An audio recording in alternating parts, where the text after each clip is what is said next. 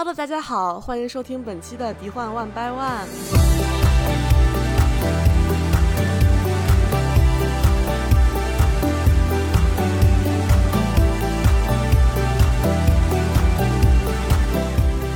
啊，今天呢，我们的节目非常的热闹啊，久违的呢有四个人参与，呃，对于我们这个节目来说已经是非常多的人了，而且其实也是大家比较熟悉的，之前基本上也是我们几个来做。分别是尤金，大家好，我是尤金。然后我们的动画组的小组长月影，Hello，大家好，我是月影。然后我们的老大 Teddy，大家好，我是 Teddy。啊，还有我树叶叶，大家很熟悉我了，不用自我介绍了。呃，这期呢是我们二零二三年的第一期节目啊。按照惯例呢，我们每年都会做一个这个来盘点前一年，也就是这次我们要盘点的是二零二二年一整年里面迪士尼和旗下公司的作品给我们留下的一些呃深刻的印象也好啊，或者是一些嗯不满也好，还有对下一年的展望。我其实个人去年看不是很多，除了我们前几期节目做过的都都看了之外，就是没有什么特别吸引我想要去看的。嗯，我不知道是嗯，我不知道是就是我错过了一些佳作呀，还是说其实没有错过什么？我也比较好奇大家的评价，然后看有没有什么推荐，我可以后来再去补。嗯，也可以理解啊。我觉得就是整体上去年的这些作品。没有达到我的一个预期，因为上一期节目咱也聊到嘛，就是确实迪士尼最近这两年，你能够从内容上看出它有一定的质量的下滑。然后我其实也是了，再加上去年事儿很多嘛，之前也跟大家介绍了，我们接了一个对吧，非常累的一个项目。然后呢，后来这个工作也是特别忙，然后咱们。说是要准备这期节目的时候，我最近这几天也是疯狂的补了一些剧啊、动画呀之类的啊，然后包括相信前一段时间可能大家也都生病了嘛。我们上一期录完那个播客之后，第二天我就 不行了，然后咱们其他的几位那个像呃树叶跟尤金也是先后中招啊，没办法。而且我觉得就是就这期说话，大家可能会发现我说话就是。可能会有些前言不搭后语的，或者是接不上自己刚刚说的话。我觉得就是没有办法，我努力了，因为就是我发现最近真的脑子就真的跟不上，嘴跟不上脑子了，都没有办法控制。好吧，那我们就从迪士尼的这个动画电影开始吧。嗯，去年的院线的动画电影啊，就三部，其中皮克斯是有两部，呃。皮克斯，哎，其实皮克斯就一部，对，《青春变形记》都是直接上了 Disney Plus，对，没有上院线。但是皮克斯传统上，我们认为他的片子都是为这个大银幕准备的，原本是要上院线。对对，也不知道为什么就没有上映，我还本来很很期待去想去电影院看。哎，这全怪包正博，全怪上一任 CEO，都是他的错，把他干掉了。《青春变形记》是原创。啊，然后《光年正传》呢是经典 IP 的衍生的作品，嗯，然后迪士尼这边有一部就是呃年底的《奇异世界》，对于我来说最喜欢的，毫无疑问是《青春变形记》。咱们之前也专门聊过这个片子，啊，我觉得它最突出的优点就在于，呃，它的故事性是相对比较强的，而且角色的情感变化呀也都很自然，就是符合。皮克斯一贯的这个讲述故事的风格，而且它最关键的是触及到了一个我们作为中国成长起来的人啊都可以共情的一个话题。对，没错。嗯，青春变形记其实我们之前已经出过一期节目聊过了。然后因为最近它上线了一个 MV，是里面的那个男团 Four Towns 的 Four Tones 那个 Want to Love。这个这个 MV 其实聚焦的是里面电影里面之前有一个比较。带霸凌风格的一个小男孩的追星之路，是叫 Tyler 吧？对，好像是 Tyler。然后其实就把电影里面没有刻画到的部分完善了，就让这个故事显得更加的真实可信。其实我觉得这个 MV 也可以去看一看，一个小男孩在一个他觉得很羞耻的事情上面是如何、如何、如何散发自己的爱的。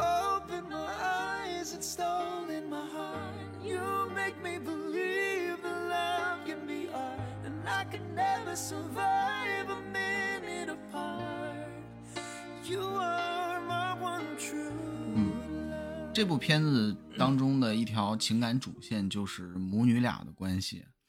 呃，与此相对应的其实是《奇异世界》这个片子里边的一个重要的主线是父子关系。但是这个这个对比就非常明显啊！我不知道你们看没看《奇异世界》这个片子，我是觉得对于父子关系这条线处理的很敷衍，就是一对比，这个差距非常明显啊。对，里面父子俩的这个矛盾呀，一直到和解，完全是流于对话的层面。这本来是我们伟大的目标，父子同心。你想要讨论成就吗？我正要毁掉我的，为我儿子。那是你永远做不到的。哦，是啊，因为我就是个差劲的父亲。对，完全经不起深究。而且奇异世界其实是两对父子，在两对父子的关系处理上面都不行，甚至和之前奇呃皮克斯的那个二分之一的魔法同样是做父子关系探讨的，也完全不在一个层次。嗯，我觉得奇异世界这个片子啊，作为一个整体来看，嗯，也不是说它完全不行，我觉得还是有点意思的啊，它的。这点意思主要在于它的这个大的设定上，但是呢，这个设定呢，它是一个一捅就破的设定。就是如果你一开始就知道这个事情，我们在这儿都不跟大家说这个设定啊。对，如果说了的话，可能大家看了就觉得没意思了。是的，其实这个故事仔细想想和《头脑特工队》是同一个类型的设定，但是就差距真的是天差地别。我完全想不通，就是像迪士尼动画工作室一个这么成熟的部门，竟然能够做出这么。愚蠢的一个设定和那，你想不到的的事情可太多了 就 令人费解。是你刚才提到《头脑特工队》，我一想我也觉得是。但是《头脑特工队》高明的一点就是说，嗯，他提前就把这个设定告诉你了，哎，然后呢，我在这个设定里面又发生了一些意想不到的这个冒险故事，对吧？《奇异世界》这个片子，我一开始看这个预告片的时候，我觉得我天，这太飞了，这个设定太奇了，就是。奇到一个你对他没兴趣的程度，就是他太奇怪了。但是你看完之后，你会觉得啊，就这就是。如果你提前把这个设定告诉我之后，我就觉得这个片子就没意思了，就到这个地步，就是。就是两个极端，但是这两个极端对给我留下的印象都不是特别好啊。对，而且其实《头脑特工队》虽然在一开始就告诉你了设定，然后并且发生了一个意想不到的冒险故事，但是你深推敲它的逻辑，它在就是心理学上面的设定，其实每一个都是经得起推敲的。对呀，《头脑特工队》我一直就很喜欢它的设定哦，我觉得它非常之完满，而且就是他把一整套全新的东西给你用非常快的时间一下就说通了。对，就让你一下就进到他那个世界观之下了。嗯，这是一个很了不起的功底，就是就在讲故事方面。嗯，反正《奇异世界》这片子应该是近几年来都不知道多少年，应该是很多年以来，可能迪士尼动画工作室的最差的一部，起码是评价最差的一部 片子了。上一次评价这么差是那个《小鸡快跑》，那都是都 对，不知道是哪一年的事儿。多年前的，嗯。因为我记得之前其实，嗯，我就是重新开始，呃，每一部都期待迪士尼动画工作室的作品，是从闪电狗开始的。哦，嗯，我之前其实没有说特别说以每一部都要去追着去看，但是闪电狗是我那一次走进电影院之后，我就认为哦，现在的迪士尼电影是这个水平的，我接下来每一部都要关注。嗯嗯嗯嗯。然后就是《光年正传》，《光年正传》这片子，其实我们当时还想做一期节目来聊来着啊，然后一直也没时间录。其实你现在回想一下，就是他之所以引起关注，是因为他是是《玩具总动员》里面的一个经典的角色。可是这个电影故事本身，你说给我留下了多深刻的印象，好像也没有。相对来说还是比较平庸的。对，但是幸好这样，因为它不是真正《玩具总动员》里面那个玩具巴斯光年。对，没有把这个原版的 IP 和呃我们这个印象最深刻的这个角色给破坏掉。对，我觉得还好。而且《光年正传》让我觉得他们是铁了心了，一部动画要卖一个周边。哎呀，要恰饭的嘛，要赚钱的嘛。《光年正传》里面那只是狗还是猫啊？是猫吧？猫吧。嗯。I am Socks. Your personal companion robot. My what? 对，这其实也是现在这些电影里面的一个标配了。对，就是一定要有一个卖萌的那个一个小角色，但是这个小角色呢，你又不能太抢眼啊，然后呢，满足一部分人的这个吃这个可爱这一挂的这个人的需求，然后呢，顺便再卖点周边，就是这样。去年的动画电影除了老大刚刚说的三部以外，还有三部直接上上线 Disney Plus 的，一个是《冰川时代的巴克大冒险》，一个是《小屁孩日记二兄弟难当》，还有年底的《博物馆奇妙夜法老归来》。呃，这三部的话，其实我今年也都看了看，然后印象最深的其实就是那个《博物馆奇妙夜》这个动画，其实有一种真人电影的传承，因为是真人电影的男主。把他那个动物园夜班值班员的工作交给了自己的儿子，然后儿子在那个博物馆里面的一次冒险，虽然故事其实很很老套，几乎就是照搬了第一部电影的故事，但是如果你有这个情怀，你看了你会觉得你会会心一笑，别的也就没有什么。嗯，这个电影的给儿子配音的那个人是 Joshua Bassett，歌舞青春音乐剧的。啊，我说声音听着那么耳熟。对。然后你刚才提到的这个《冰川时代巴克大冒险》啊，它甚至引进了国内的视频网站，但是它的制作质量非常差。就是你看惯了这些大厂的动画电影，你再看这个片子，你就觉得它甚至就是一个半成品。它跟《冰川时代正传》的那几部电影就更是完全就不搭，就是两码事儿。毕竟蓝天工作室都已经关了嘛，然后。小屁孩日记也是它的动画版第一部，我看了之后，我感觉就不是很好。它片子也没多长，然后故事也很平淡，看完之后我就觉得挺浪费时间的，所以第二部我就没看。然后我后来一查啊，《冰川时代巴克大冒险》和《小屁孩日记》动画版这两部都是迪士尼外包给一家叫 Bardo Entertainment 的一个公司，一个加拿大的一个动画公司，给他们。去让他们去做这个动画的制作部分，所以它这个成品就是跟动迪士尼自己旗下出品的动画电影，就你就不能把它理解为是同一类的作品。哦，我突然想到，《冰川时代》今年是不是还出了一个那个松鼠松鼠的故事的结局？哎，对，那个是真的蓝天工作室留下来的，对，就是 Ice Age Scratch Tales，那个就完全是另外一回事了。我觉得那个。作为告别，真的很真诚，而且很用心。对的，是。那么说完了这个动画的作品，接下来说一下真人电影吧。二零二二年，迪士尼旗下的真人电影里面，就是迪士尼这个品牌的所有的电影都是直接上流媒体的，没有一部是在院线上映的。其实我觉得这还挺奇怪的，就是二零二一年的时候还有《黑白魔女库伊拉》，还有《丛林奇航》这两部。然后，二零二二年，其实，在欧美啊这些地区来说，很多地方都逐渐开放了，结果却没有一部上院线的真人电影，这个确实是有点奇怪。但是去年直接上线 Disney Plus 电影其实还挺多的，包括一个新版的《儿女一箩筐》，啊，以经典喜剧的一个翻拍版，然后。呃，歌舞青春音乐剧的那个主创叫 Tim Federle，他导演的一个音乐剧电影叫《内特的梦想剧院》，然后还有一部是真人动画相结合的电影《救难小福星》，就是琪琪和弟弟那个电影，然后还有《星光女孩》的续集《好莱坞星光女孩》，还有一个是讲 NBA 球星字母哥的体育片叫《王者之路》，然后呢，还有汤姆汉克斯主演的真人版的《木偶奇遇记》。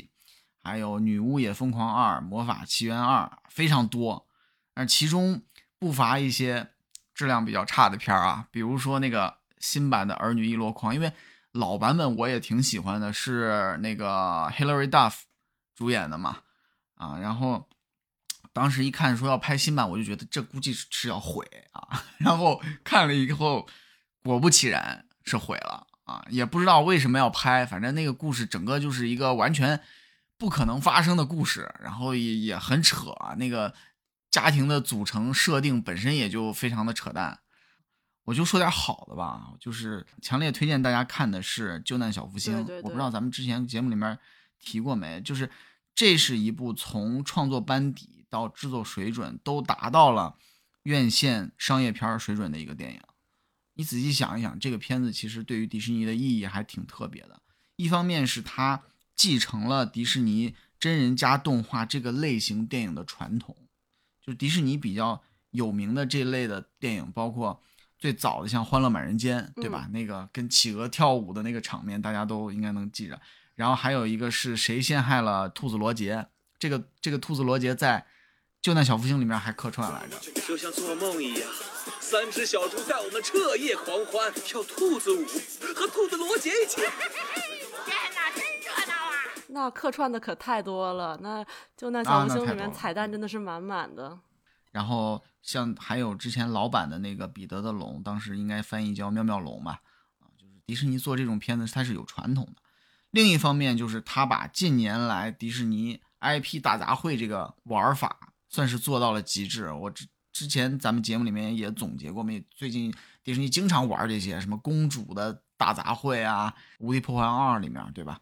啊，然后还有像呃《新螳螂啊俱乐部》里面也是把那些之前的动画片、动画剧集里面的角色都都汇汇进来，然后包括后最近又有什么 Q 版宇宙之类的，他都在玩这个。但是我觉得。救难小福星绝对算是做到了极致，而且它是一流的喜剧团队在创作，也并没有因为说凑 IP 而伤害到这个剧情的质量。然后这部电影也是拿下了去年艾美奖的最佳电视电影奖，我觉得是非常值得的。是啊，我印象当中就是这部电影，就是我们组里是做了字幕的，当时全组抠抠脑袋去找那个 IP 那段时间，大家真的是。嗯，印象非常的深刻，当时还发微博求助了 粉丝们。二零二二年就是真人电影的话，还有几部就补充上面老大说的，还有一部是《球鞋奇缘》，我还挺喜欢这一部剧的。就是我觉得灰姑娘的故事，老树竟然还能开出新花，就是他这种莫名其妙的就消弭阶级的这种设定，给了我一个还不小的惊喜。我觉得这个故事拍出来是。符合现代审美的，而且是是一个很符合当前美国价值观的一个故事，而且披了一个《仙女奇缘》就灰姑娘的梗和呃和内核其实都是在的，再加上一个对，再加上那个男女主性转了的那个设定，都还挺讨巧的，所以看起来都很轻松。接下来为您带来今天的快报：天王吉英的两个女儿重新改写了《仙履奇缘》的故事。全世界的少年纷纷自称是晚会遗失球鞋的主人，自己是小公主的白马王子。对我其实是希望迪士尼以后再把这种老的 IP 翻拍的时候，就往这个方向去探索。对，就不要真的一不要一真的一成不变的，不要完全照搬。这个大家都看过了，没有任何新意啊。你相比之下。《木偶奇遇记》这个这个真人翻拍，你们觉得怎么样？我就觉得这个片子是真还原，对啊。但是呢，这个时代你在那么还原的当时拍的那个动画片，它就不 work 了，它出来的效果就不好了。对我当时看到那个定妆照，看到那个汤姆汉克斯真的化成了老木匠的样子，我觉得是有一种魔法走进现实的感觉。然后看了电影以后，魔法逐渐的消失了。嗯，童年梦想离我远去。对，就我其实大家在社交媒体上讨论的关于蓝仙女的那个设定，我自己倒没有特别大的抵触，因为首先我很喜欢那个演员，而且我觉得他在剧情里面作用也不是特别大，所以只是起起到了一个推动剧情的作用，到所以都还好。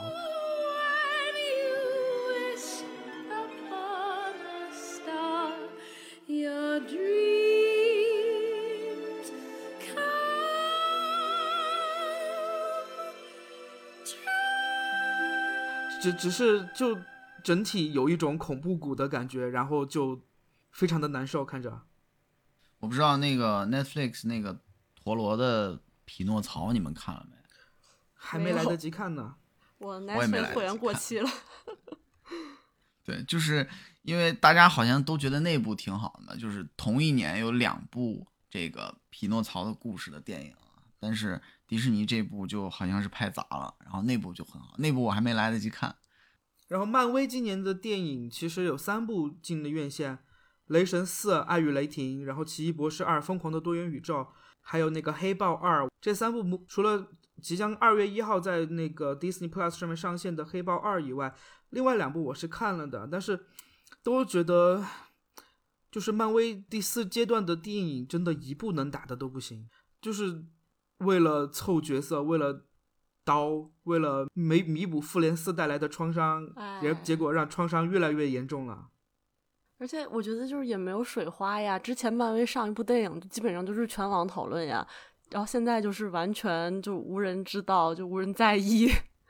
是的，不是因为国内没上，而且我但是我觉得之前就算不上，那你像死侍，大家也照样都就基本上每个人都看了呀。是的，而且像那个雷雷神四，现在在网上的讨论度就只有雷神被扒光的那一个镜头啊，确实。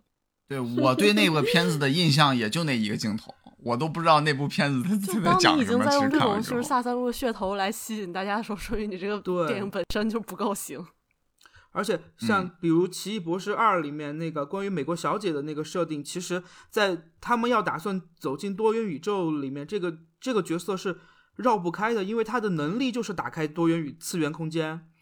然后，但是在《奇异博士二》里面，他更像是一个倒霉孩子被奇异博士追着跑，然后并没有什么推动剧情和他的人物弧线，完全都没有看到，就不知道后面这个角色会怎么办。哎，其实我就是最近几年看漫威这么多，我对他的预期本来就不高，我就没有想着要，就是说你这个故事里面对人角色的塑造得要达到一个什么样的水平，我没有这方面的预期，你知道吧？所以我就觉得《奇异博士二》，我觉得还还凑合吧。你就包括。里面旺达这个角色，你觉得他合理吗？他也不合理啊！而且他他经过了旺达幻视那那些剧情之后，他最后还是要做出这样的事情来，这本身就不合理。所以我就没有对这个角色有过多的期待。我觉得他就是把这个多元宇宙这一块儿给玩出花来，目的就达到了。而且，其实我受不了的就是。MCU 能不能不要可着一个角色好？所有的苦难都是旺达来背，何必呢？他也是人呐！哎呀，对呀。说完那个迪士尼的直系品牌下面的，还有一个最近这两年刚刚被纳入迪士尼旗下的福克斯，今年有一部体量巨大的，目前已经十几亿美元全球票房跻身那个影史票房前十的巨作上映了，《阿凡达二：水之道》。嗯。就虽然虽然知道大家其实私底下都是阿凡提下水道的叫，但是大家其实说归说骂归骂，我估计其实还是有不少人会第一时间去买影院里面比较就是清晰度啊亮度比较高的特效厅去看，因为这个片子如果你不去电影院看，其实都没有什么看的必要，因为。它的画面啊，特效啊，爽是真的爽，但剧情真的拉。如果不是票价这么高，我真的可能中途愤然离席了。不是有一个说法，就是你 花了很高的价钱买了一部烂片的票，如果你就是看完，你不仅损失了票价的钱，你还损失了时间，所以你应该愤然离席。但是我心疼钱，我不行。大家应该大部分都看了吧？就是有一点点小小的剧透，我。看到最后，我似乎又看了一遍《泰坦尼克号》。詹导后来在采访的时候，有记者问他是不是最后的那一段是在致敬《泰坦尼克号》，导演本人说：“我没有致敬，我就是爱拍沉船。”就就导演也是一副摆烂的样子，那就就这样吧。我其实刚转印之后我就去看了 IMAX，然后我后来因为那个有朋友说他有票马上过期了，我又去看了一遍杜比影院，双重煎熬。也还好啊，就是第二遍的时候，确实看到后面有点坚持不住了。对，尤其又全程戴着那个 N95 口罩。哦，对对对，我就是因为觉得太长了，我就没去。我一听三个小时，我就算了吧。我觉得之后什么时候分分着看，我也不想坐在电影院里面，就是那样子待待那么久。我觉得这这时间我干点啥不好？而还有一个就是我不相信他们的续集能力。我太喜欢一了，就是一那个时候真的对我影响很大。然后不想破坏那个留给我的好印象，所以我就没有去看。看来我的选择是正确的。我也是，我阿凡达也是看的，我看的还是点映，就是超前，好像提前了两天。然后，哦，画面肯定特效肯定是很爽的，但就是剧情太俗，太容易预测，而且太长，就就你那种美式霸凌的，哇美式霸凌的情节都有。然后。我还听说，就导演还把三和四什么五全都给想好了，也不知道 三都已经拍好了，三都已经拍好了，好吧？拍好了？三已经开始后期制作了，然后他们打算的是五部曲，然后那个导演说要看那个二的票房营收能力啊。那那那现在票房怎么样啊？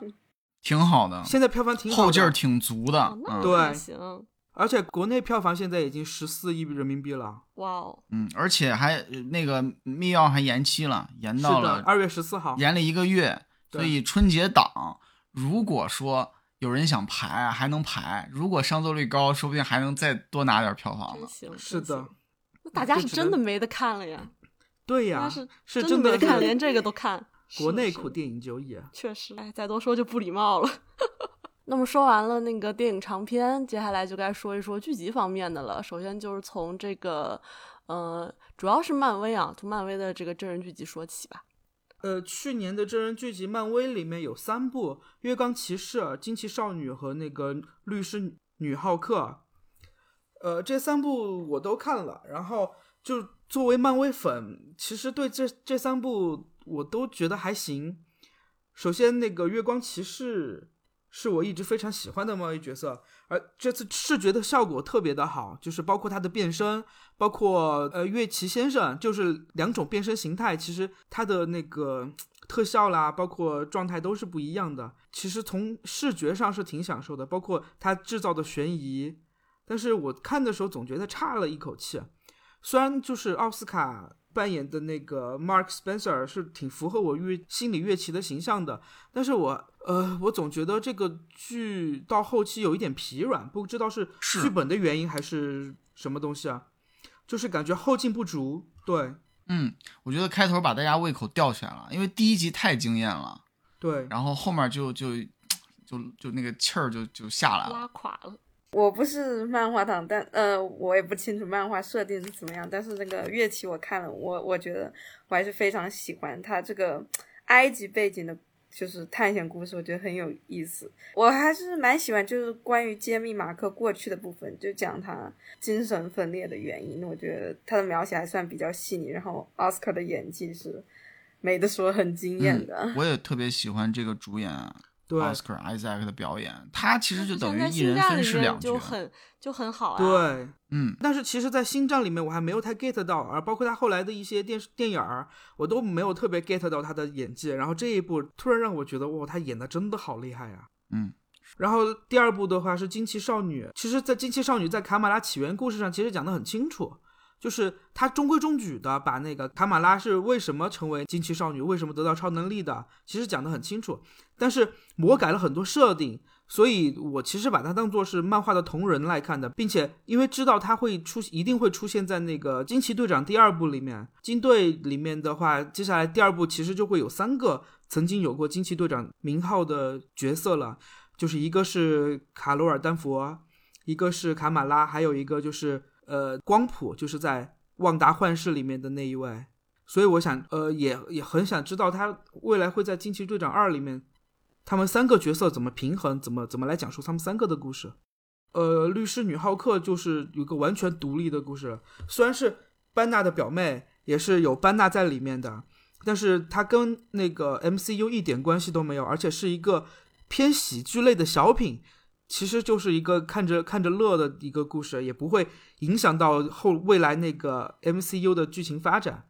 再加上他是漫威为数不多的几个可以打破第四面墙，直接和观众交流的角色，所以观影体验的话，在电视剧集里面是一个比较新的体验。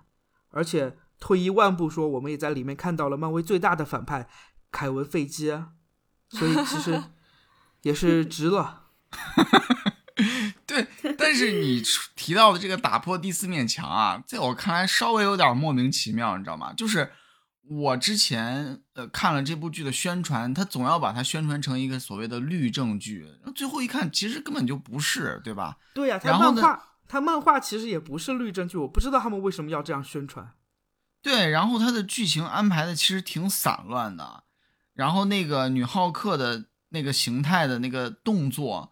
感觉特效也做的比较生硬，所以当他最后就是彻底的打破第四面墙，包括那个 Kevin Feige 这个这个这个东西，人工智能一样的东西出来的时候，我就觉得你是用就是前面整个剧情不行，然后你再用这些花的东西去想办法找补，我就是这么一种感觉，反正是。其实漫画里面那是一个比较强烈女性特色的一个一部一个漫画，因为它最开始的形象其实是非常符合所谓男男人眼中漫画女郎应该有的样子，然后他一步一步的在打破这样的偏见，但是这个剧集其实就只是很小的一部分，根本没有展现出那个 Jennifer 有魅力的一面，所以就只能看看就好。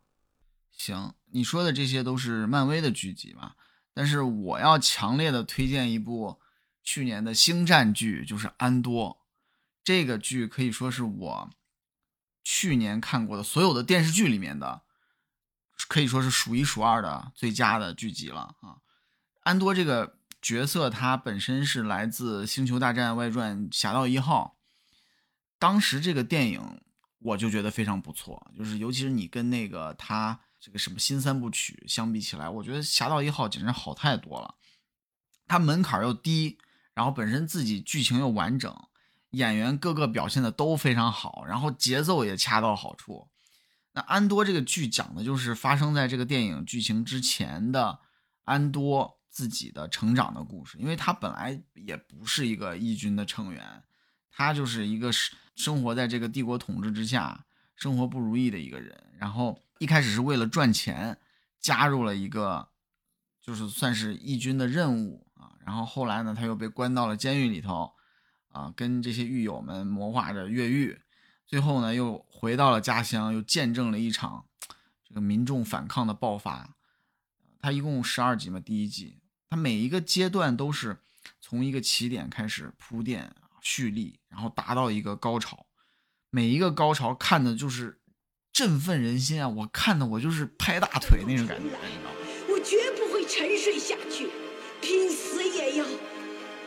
抗这帮混蛋！行动！奋斗到底！我觉得他的从编剧到制作上都特别用心。这次这是第一次有一部星战的剧集啊，就包括真人加动画这么多剧集，让我非常激动的去追看。我也是反复推荐给身边的人都去看这部。你没推荐给我，我好吧，那你去啊！我现在推荐给你了。我现在我现在被安利到了呀！你看，这不就是有效安利吗？嗯嗯。你怎么会没有推荐给我呢？我明明就是你身边非常近的一个就是星战粉，对吧？嗯嗯。然后另外值得一提的有几个其他的迪士尼的真人剧啊，嗯，比如说像《硫磺泉的秘密》第二季。这个是迪士尼频道的剧集，然后还有《天才神秘会社》第二季，Disney Plus，还有一部是法国 Disney Plus 的剧集，叫《镜像人生》。呃，这三部剧集都是这种带有一些悬疑的神秘色彩的青少年剧啊。我觉得迪士尼最近几年拍这种剧是越来越熟练了，而且其中《天才神秘会社》这个剧，我可能是这几部里面最推荐的。它很有自己独特的风格，它的拍摄手法。有点像那个韦斯安德森的那个，就是什么布达佩斯大饭店呀，啊那些犬之岛啊，就有点那个感觉。然后第一季他是在一个封闭的学校里面去去探寻秘密啊，到了第二季的时候就进入了一个旅行解密的阶段。我其实自己很喜欢这种这种设定。还有一个不得不提的剧就是《歌舞青春》音乐剧的第三季。这个我相信很多人都已经受不了了啊，都不看了。但是我还在 忠实的追看，就是你能看出第三季里面，呃，有一个很大的变化，就是 Olivia Rodrigo 啊，之前两季都是绝对的主角嘛，然后现在因为他音乐上面火了，对吧？把工作的重心放在了音乐事业上面，所以这一季里面他算是做了一个告别。其实对剧情的安排影响还是挺大的。我相信主创一开始没有想到，就是说。一个女主就这样离开了，对吧？但是呢，这一季你可以看到，编剧也是借此机会，可以让更多的新老角色都能够有更大的发挥的空间。虽然剧情是 有一点混乱啊，感情线也都比较扯，但是每次到有音乐的那个唱段，我还是很喜欢。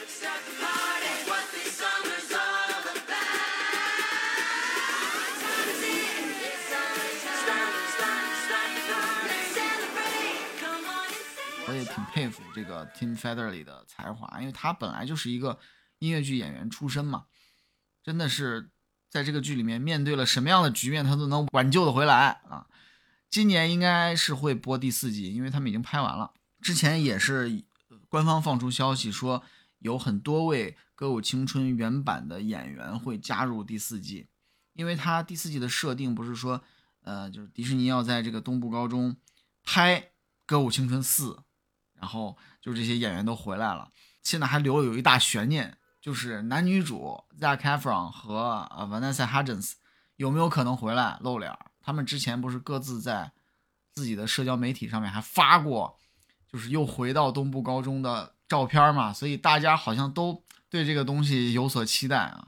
我觉得也不是不可能，按照现在这个走向，很有可能发生的事情。然后，其实今年 Disney Plus 上面我最喜欢的作品其实是短片，就是主要是漫威的两部。就抛开他们是漫威不谈，这两个片子本身都还是挺挺不错的。首先就是《暗夜狼人》，然后就是《银河护卫队》的假日特辑。我觉得这两部是今年观影体验最好的，因为首先篇幅不大，你看起来很轻松；第二就是剧情本来。就还挺好的，所以你不会觉得好像吃了苍蝇的感觉。然后《暗夜狼人》是目前 MCU 里面，因为他们是确定要加入 MCU 的角色，所以是《暗夜狼人》是作为午夜之子这个小团体第一个引入 MCU 的，就是头开的非常好，就是它是用一种假的黑白片的质感和那种营造出来的阴郁的气氛，然后把观众带入到了午夜之子这个团体他们自己的风格里面来了。然后就是这些属于暗夜的角色，就是让让他们的那个神秘的色彩变得更重了，也告诉我们，其实他们很危险，但是他们过往其实都很痛苦。然后这些都让我对就是后来一定会加入，而且好像是已经确认了的吧，就是刀锋战士、恶灵骑士、新的恶灵骑士啊，还有类人体这些角色，都后来会加入 MCU，做了个很好的铺垫。我已经开始期待后来有他们这几个这些角色的。不管是电影还是剧集了，另外就是那个呃，银河护卫队的假日特辑啊，这是一个很温暖的片子，就是银河护卫队的各种成员为了能够让思乡的 Peter Quill 能过一下，在太空已经很多年没有过过圣诞节了，他为了让 Peter Quill 能够过一个那个圣诞节，然后 Drax 和螳螂女啊就跑到地球，然后为他送了礼物，把那个谁 Kevin Bacon 对。Kevin Bacon 把把 Kevin Bacon 搬到了他们在太空的基地上面，然后最后本来以 Kevin Bacon 以为自己是被外星人绑架了，没想到了解到原因以后，也加入了他们对 Peter 的那个祝福，就是整整体非常的温馨，非常的符合那个圣诞节的气氛，然后就看起来很舒服。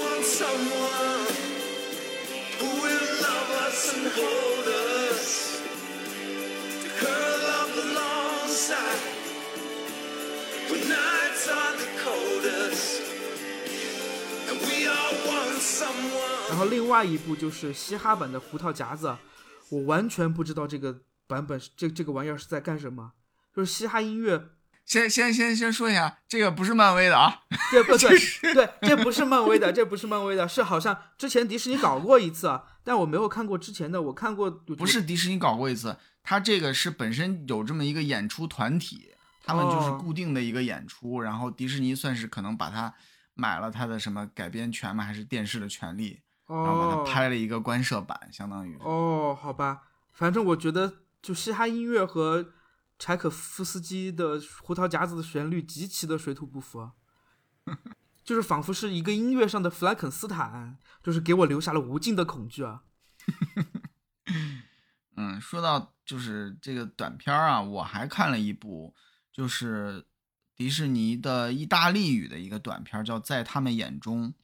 这个讲的是一个二战期间发生在天主教女子寄宿小学校里面的一个小故事，它的风格其实还挺独特的，就是作为一个迪士尼出品的呃片子啊，它其实比较特别，而且也挺可爱的。如果大家有空的话，可以看看这个片子。那么，终于到了这个大家万众瞩目的动画剧集，接下来就由刚才没有怎么发言的月影，终于来到他的主场，就是这个动画剧集的部分。来吧，聊动画我就不困了，就来说说大家的老朋友吧，就是《奇幻沼泽》和《猫头鹰魔法社》。然后今年《奇幻沼泽》是第三季完结了呀。完结了，我以下可能会说到一些关于结局的剧透，如果没看过的小伙伴可以考虑要不要跳一跳这一部分哈。然后我觉得第三季的故事跟前两季比，相对来说要匆促一点，但总体来说我还是非常喜欢。就倒数两集，它的打戏是非常精彩的，就是小安就是变身超级赛亚人，然后放了一段 Black Pink 的歌曲，就就感觉被安利到了这个这个。我觉得是非常看看的非常的爽，就这部分。然后结局，结局它相对来说是一个 bitter sweet 的结局，因为就是他是一个人类嘛，他来到一个新世界，那他要回去，那他就要跟自己的就是两栖动物的 fun family 要分开，然后所以结结局就是他们是彻底的分开，而且永远没法再相见。就这样一个结局，就就有些人就觉得这个结局啊，他是很难接受，就是说千万不要让猫头鹰魔法社结局也是这样，就是但对我个人来而言来讲，我是很喜欢这个结局的，因为它奇幻沼泽的一个主题是关于成长和 move on，然后小安和露丝他也不一样，小安是一直真的很想念自己在地球上的生活和家庭，然后一直特别积极的在找回家的路。然后露丝在人类世界，他他觉得自己是个怪胎，融入不进去，也没有朋友。但他在赤热群岛的时候，就算找到了自己的归属。然后随就是沼泽的结局放在猫头鹰上面肯定是行不通的。但但我觉得他在自己这个这这个剧里的他的结局还是嗯比较合适的、合理的，就是是关于就是接受改变，然后和学会放手。很不容易。你这么一说，我其实还挺想看的，因为《奇幻沼泽》我是看到第二季中段，后面的我还没看。但是你说的这个结局的设定，我觉得还挺好的，因为我就想到之前那个星蝶的结局，星蝶的结局 你又要再创我一遍。对，星蝶结局就是等于说是两个世界融合了嘛，对吧？就是然后你要是说再给一个类似的，哎呦，以后我们还能相见，特别怎么怎么着。一个结局，我就觉得有点俗套了。哎，你要说这个彻底挥别，对吧？从此大家各自这个天各一方，我觉得还挺有意思的。对对对，这就是一个就是天下美不散的宴席的一个结局嘛，就是告诉你要学会放手，虽然略有伤感，但是就他们他们曾经的陪伴就也一直在，也不曾远离。嗯。而如果呃看完《奇幻沼泽》还有还觉得意犹未尽的朋友，可以去购买呃马西的日志，这是他的一个延伸图书，就可以对标一下《怪诞小镇》里的日志三，就这也有一个，我们这也有个日志，然后对世界观和人物设定也有了更多的扩充。我们之前还组织过团购呢，就接下来如果要是大家觉得哎哪本迪士尼的书比较感兴趣的话，可以告诉我们，我们可以多组织一点团购。然后说完奇幻沼泽，说猫头鹰魔法社。猫头鹰魔法社在去年是第二季，呃，结局了，并有了第三季的第一集。第三季只有三集，因为被砍了嘛。这两集我还是比较喜欢的，我觉得能看出各个角色有在成长。就大王这个角色，在前期他就一直不希望露丝回到人类世界，还经常跟他发脾气，说你不要走啊，你不要走啊。然后但到第二季结尾的时候，他就选择了去放露丝走。这点就让我 蛮感动的。然后在第三季的时候，就是我发现他们这个海克赛的小团体也各自有了各自的成长嘛。露丝她也变得更勇敢、更坚强了。然后 Hunter 这个角色也在努力学着接受这个作为克隆人的自己。他的他有一些就是身份危机，他在努力想解决这方面的问题。然后我觉得露丝。兔子的妈妈也是塑塑造的非常好的一个角色，就短短一集就能看到，就她是一个怎么样的母亲，然后最终结局会怎么样，我觉得还是挺难预测的。总之，我就不不希望像新点那样走，其他怎么都好吧。嗯，我也是昨天刚刚把第三季的第一集给看了，我是有两个感受，一个是真的太赶了，就是 肯定是被砍了之后，但是因为主创之前对这个故事肯定有一个整体的设想啊，他还是要把这个故事讲完整。那第三季的剧情压缩之后，我感觉这一集可能能讲之前四五集的内容吧，里面有很多的那种日常的剧情，它都只能是用混剪的方式，甚至是融入片头片尾来做一个交代。第二个感觉就是，虽然节奏很快，但是他们对于这个角色的塑造还是很细致的。比如说你刚才提到说，Hunter 这个接受自我，就是你能够明显对比到。之前，他作为一个反派的一个跟班儿一样的角色，他是有一种迷之自信的，对吧？后来他加入了主角这一派之后，也认识到了自己的身份之后，你可以说他是成长了，对吧？他反而变得有一点这个怕事儿了，没有之前那么自信了。但是这其实就是我们成长当中经常面对的一种情况。然后说完《猫头鹰魔法社》，就是还有两部片，一部是《幽灵和茉莉》，还有一个《仓鼠和格雷特》。这两部其实我没有怎么看，你们有人看过的吗？可以评价一下。竟然还有你没有看过的 动画剧对不起，我我看了一点，但是但没没追完。对，《幽灵与茉莉》其实一直保持着一个轻松快乐的日常番这么一个状态啊，而且里面经常会穿插一些歌曲，还挺有意思的。就所以。可以就是下饭来看，然后到第一季结尾的时候，茉莉是终于，她是灵魂出窍，来到了鬼魂的世界，有一场非常短暂而辉煌的大战。然后第二季应该也是今年会播出，但是第一季的这个结尾，甚至连任何一个悬念什么的都没有留下，所以我不知道第二季的剧情和这个风格会不会有什么改变啊？可以观察一下。然后。呃，《仓鼠与格雷特》这个片子我也就光看了个开头，就前两集。它是小飞哥与小佛的主创 Dan Povenmire 的作品，所以他的风格还是非常明显的，跟飞哥与小佛呀，还有那个麦罗墨菲定律都是设定在同一个世界观当中的。前两天迪士尼还发布消息说，这个主创 Dan Povenmire 会为迪士尼制作《飞哥与小佛》的续集，有四十集。然后还有《仓鼠与格雷特》也续订了第二季，所以看起来就是迪士尼还是很重视他的作品和他的才华。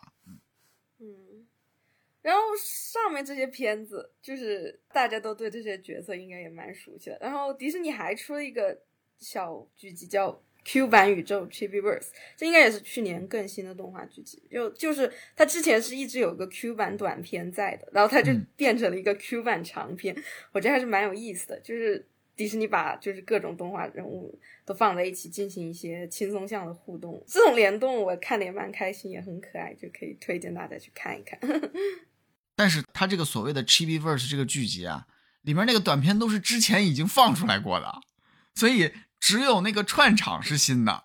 呃，除了迪士尼频道的这些动画剧集之外，Disney Plus 还上线了三部就是动画电影的衍生的剧集。分别是大白，还有疯狂动物城大小事，还有一个是赛车总动员之公路旅行，都比较短。尤其是前两部呢，都是迪士尼动画工作室制作的剧集。呃，这应该也算是迪士尼动画工作室首次做这样的尝试嘛，可以说是形式大于内容。毕竟还是没有脱离电影 IP 本身啊，包括像皮克斯的这个赛车总动员的这个剧集也是。所以我其实还是更期待今年皮克斯即将推出的一部原创的动画剧集，叫《Win or Lose》，就是看看擅长拍电影的团队，他要转换思维做原创动画剧集是一个什么样的效果。其实我感觉大白和疯狂动物城大小事更更像是当时制作动画长片时留下的一些小的素材，然后把它集集合到了一块儿。其实也算是从侧面来印证这个世界的设世界观的设定嘛。就很像，不知道大家有没有看今年那个上美影出的那个《中国奇谭》？嗯，哦，对，这两第一季的那个第一集的那个就是小妖怪在夏天里面那种小妖怪的生活，就是刨开主线以外，别的配角他们日常的生活是什么样的，就是这种感觉。嗯，我也觉得，就是其实这两部短片，呃，虽然说没有脱离这个电影 IP 啊。但是他对于之前那些留下的素材的利用还还是很很巧妙的，尤其是《疯狂动物城大小事》，它里面的剧情就是从电影剧情延展出来的，就是你没有看到的那一面，对吧？比如说，对这个呃，朱迪的爸爸妈妈在朱迪离开之后发生了什么？呃，我们只看到了朱迪坐了火车进城了，没有想到他妈妈爸爸其实也跟他进了一趟城，对吧？就是离开土窝镇，感觉还挺棒的。你是最棒的，哇哦！我爱你，亲爱的邦尼。我也爱你，老公。嗯，你回想起来觉得挺有意思。嗯，还有就是今年在 Disney Plus 上面看了好几场演唱会。其实从去年开始，他们在就上线了很多。那个音乐剧现场啊，还有一些演唱会啊，对于我一这种习惯在上班的时候放一个东西听着的人来说，简直是巨大的福音。今年就有那个 Elton John 的告别演唱会，那打引号的告别，还有 Pentatonix 的假日演唱会，还有魔法满屋的好莱坞露天演唱会，其实都很棒。嗯，我也特别喜欢魔法满屋的这场演唱会，它的官方中文名叫魔法满屋魔法成真演唱会，因为它是。就是电影的那些配音，就真的扮成了这个角色的样子，然后上台，其实就是当做一场音乐剧来制作的，我觉得。然后那个米拉贝的配音 Stephanie Beatrice 一上台，我就觉得说这太像了，这个整个这个气质啊，太像，太合适了。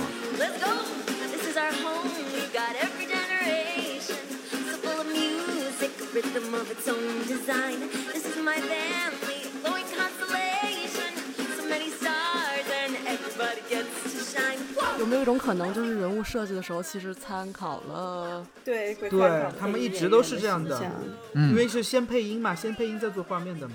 是是是。但对于我来说，其实我更喜欢的是 Elton John 的那个演唱会，虽然这不知道是他第几次告别啊，但是反正又他又声称是自己的退休演唱会嘛。因为我其实对 Elton John 很喜欢。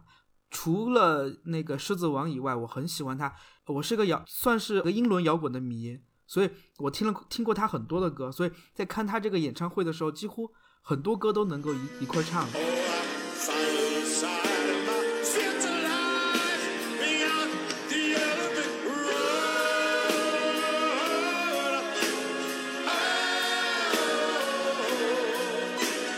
而且你想想。去年的大姑妈已经七十五岁高龄了，依然在舞台上，就是保持着非常高的演唱水准，就很难得。你为啥除了除了狮子王 你都喜欢？狮子王咋了？不是不是，我是说，就是大家更熟悉他的，有就是就是中国观众更熟悉他的，其实是狮子王的那个配乐。我是说，除了狮子王以外，我还听了他很多的歌。嗯嗯，对，我相信其实今年的 Disney Plus 上还会有更多的这种演唱会类的。节目上线啊，因为它很显然已经成为 Disney Plus 的一个固定的品类了。我是特别希望今年趁着《冰雪奇缘》上映十周年，赶紧办一场《冰雪奇缘》的好莱坞露天演唱会，因为你说这这个时间多合适，对吧？十周年，尤其疫情之前，我就记着看 Kristen Bell 采访的时候，他就提到过这个事儿，就说他们内部已经讨论了，就是准备要办。当时就觉得马上就能办了，结果一直到现在都没办。当时是这么回事儿，他们其实在聊，是因为那个《冰雪奇缘》的音乐剧上演了。嗯，对，然后他们就是因为很多观众希望他们原班就是电影配音演员们来一次，他们是在商量那个事情，然后可能被疫情耽误了吧？因为毕竟疫情刚开始的时候确实影响很大。嗯，希望我给他们出这个点子啊，希望他们今 今年赶紧办。对。好的，那么既然大家基本上都总结完了二零二二年的所有的作品，那么接下来可以稍微说一下对今年二零二三年的一些期待。那么就是从动画电影开始吧。呃，今年那个动画电影的话，好像皮克斯和迪士尼动画工作室应该至少是各有一部吧。皮克斯的那个《疯狂元素城》前一段时间好像是公布了一些概念概念预告，是吧？嗯，预告片已经有了吧？对，然后迪士尼动画工作室的《Wish》就应该是一百周年的纪念电影，献礼片了，献礼片了。对，就是呃，希望真的好好弄，好好弄，我求求他们了，嗯，好好把故事线理出来，不要不要为了献礼而献礼啊。对，这个我也很担心，因为咱们在那个 D Twenty Three Expo 那期的时候也说了嘛，就是很期待这个 Wish，但是我是真的害怕说为了庆祝一百周年搞这么一个设定，硬凑一个故事，而且你看它定档的这个时间是十一月二十二号，它这个迪士尼动画工作室成立就是十月吧，好像是，你甚至连这个推迟档期的余地都没有。你说有的时候迪士尼的动画电影吧，因为制作周期的问题，对吧？来不及了，往后推个半年啥的，你这没法推了。你再往后推，赶不上一百周年了，对吧？而且迪士尼动画工作室经过《奇异世界》这一遭，我觉得他不能，他经不起连续的第二次打击了。然后还有就是皮克斯的《疯狂元素城》，我求求不要再祭天了，一定要能够上院线啊！这个我觉得应该没什么问题。现在他已经没有理由再再上电。对，然后还有就是真人电影方面啊，我其实之前也提过啊，继续谨慎期待小美人鱼的真人版。我就是对这个选角完全我没有任何的呃成见，我只是害怕他又犯之前动画翻拍真人的一些错误啊，所以希望他这部能能处理好。然后另外就是漫威的《银河护卫队三》。作为滚导 James Gunn 的漫威告别演出吧，也挺期待的。我比较，哎，也谈不上期待吧。我希望能够好看到一部好好弄的小飞侠的真人版。嗯，然后还有就是蚁人三，然后还有一个就是我很期待的，就是关于斯丹利老爷子的纪录片，能够带大家回顾一下老爷子的一生，他曾经传奇的一生。另外，我还想补充一下，有几部也值得关注啊，就是有可能给我们会带来惊喜的几部 Disney Plus 的电影。一部是叫《舞会盟约》（Prom Pact），这个是呃之前安迪麦克的主演 Peyton Elizabeth Lee，他扮演一个成绩还不错的高中生叫 Mandy，他为了申请哈佛，不得不跟一个家里有权势的体育生套近乎。然后呢，他还有一个好友。呃，是这个僵少年僵尸的主演 Milo Manheim，这是他的一个好朋友。就你听这这三个设定，你基本上你就知道这个 剧情是是什么走向了，对吧？但是我还是对这种青春片比较感兴趣，看一下这个片子有没有可能给我们带来惊喜。哎，我也一直很喜欢这种青春片，但是去年那个少少年僵尸三就是给我搞得有点 PTSD 了，我有点我。我还是会持续观望吧。我觉得，当就是迪士尼频道的片子拍到第三部的时候啊，它就是为了维持热度，就是你对它的那个质量不能有太高的期待了，知道吧？要么是为了赚钱，要么是为了维持热度。你想一想，之前《歌舞青春三》是怎么处理？但《歌舞青春三》好歹有两首好听的歌啊！啊啊啊！那是那个《少年僵尸三》的歌确实不是特别行。然后第二个是有一部体育题材的电影叫《Chang Can Dunk》，就是你一看这名字，它就是说一个华裔打篮球的故事。这个他的导演也是一个华裔，导演叫邵静一，不知道会拍成什么样子啊。然后第三个就是后羿系列的一个续集，叫《Descendants 的 Pocket Watch》，之前也提到过，是跟《爱丽丝梦游仙境》的那个白兔的怀表有关系。这个系列毕竟也是迪士尼频道打造出一个大 IP 嘛，之前的原班人马基本上都离开迪士尼了，甚至还有人已经离开人世了，所以就是想延续之前的。这很显然，他拍这个片子就是不放弃这个大 IP，对吧？但是他想延续之前的热度，我觉得也是有难度。说完真人电影，我就接着说真人剧集这一块吧。这块首先有一个。最近可能大家也会了解到相关资讯的一个剧，就是今年春季将会在 Disney Plus 开播的一个剧，叫《美声中国人》（American Born Chinese）。它的讲述的故事是一个华裔的男孩叫王锦，他认识了一位呃在中国出生的来到美国的学生，然后呢，随后他就被带入到了一个超自然的世界，在这个世界里面有杨紫琼扮演的观音菩萨。和吴彦祖扮演的美猴王，他他这个他这个是根据一个同名小说改编的。这个小说呃，在国内也引进了中文版啊，我没看过，但是我觉得还是值得期待一下嘛，毕竟是有这个中国文化的元素在里面，而且《瞬息全宇宙》的当中的三位主演杨紫琼、关继威、徐伟伦，在这部剧里面会再次合作。他们也就那么点华人演员了，是，对，就可劲儿薅。确实是的，我就是比较关注这种完全脱离中国本土的华人故事，因为大家都知道现在国内的这个创作条件是比较这个不理想，拍不出特别好的东西来。那么在海外拍这种关注华人华裔的故事，到底应该怎么拍？拍出来，你除了这个要给华人看，你还要给其他更多的大众看，对吧？怎么样获得更多观众的认可？去年的《瞬息全宇宙》《青春变形记》反响都还不错。那今年这部剧还有没有可能也获得一个比较好的效果？尤其是阵容又这么强大。对呀、而且《瞬息全宇宙》今年颁奖季还斩获了很多奖项的。对啊，这两个主演杨紫琼、关继威已经拿了金球奖的最佳女主和最佳男配了。对，感觉已经到了好莱坞华裔发力的一段时间了。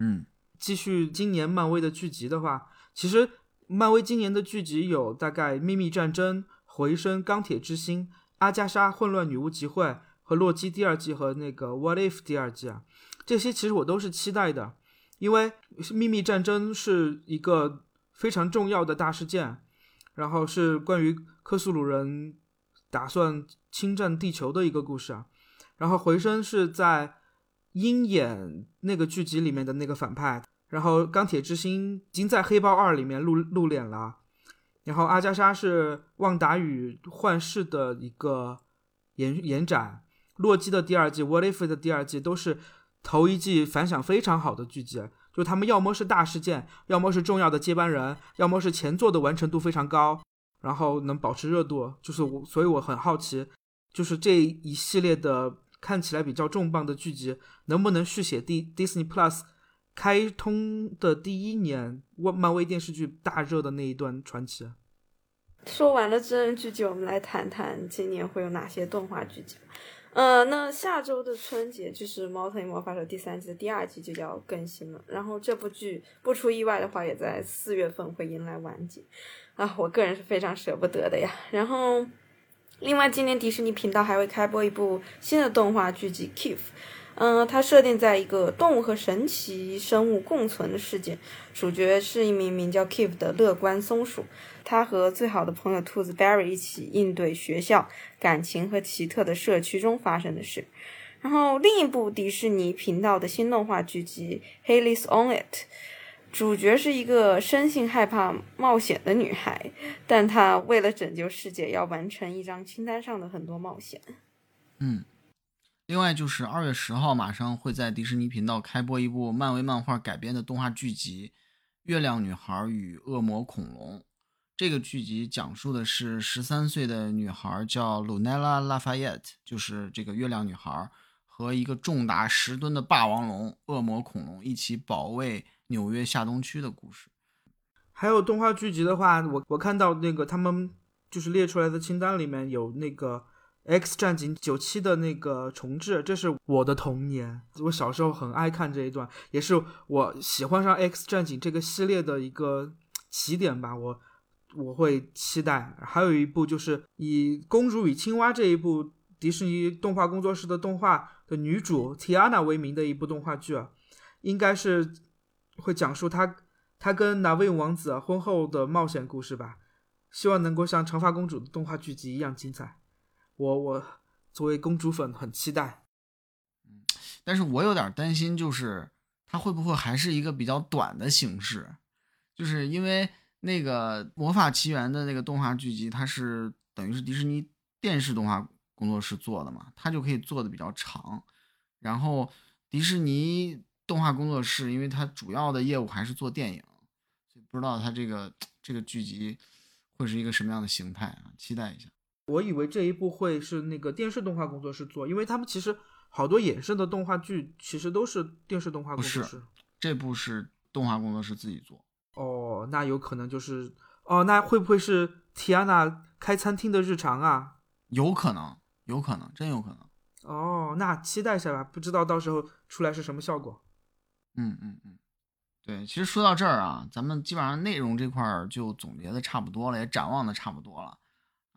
除了这些之外，我其实还比较关注就是迪士尼一百周年的一些安排。现在美国那边除了之前放出的一些呃展览啊、纪念图书啊之类的消息之外，好像也没啥特别的活动啊。国内是陆续开始了一些相关的活动，比如说。前段时间去三里屯儿，他那边办了一个那种快闪的那种展，放了几个角色的雕塑，然后好像还在长白山有一个米奇的雪雕，好像是有这么一个活动，所以很期待有一些相关的内容的计划的出。除了咱们聊到的 Wish 之外，另外就是希望能有一些粉丝能够参与进去的活动，这个主要就是看迪士尼中国这边给不给力了啊。然后，另外今年也可以出境游了嘛，还是很想出去转转。对，你看这两天我不是也发了两条微博，就是说香港迪士尼的这个事儿。嗯，我看他们那个就是冰雪奇缘 Arendelle 的那个那个那个区域还建得很漂亮。嗯，已经建差不多了，不知道今年能不能开。起码还是可以去看看香港迪士尼乐园的那个新城堡。对啊，挺高的，而且他们这个城堡也可以做那个夜间的灯光秀了。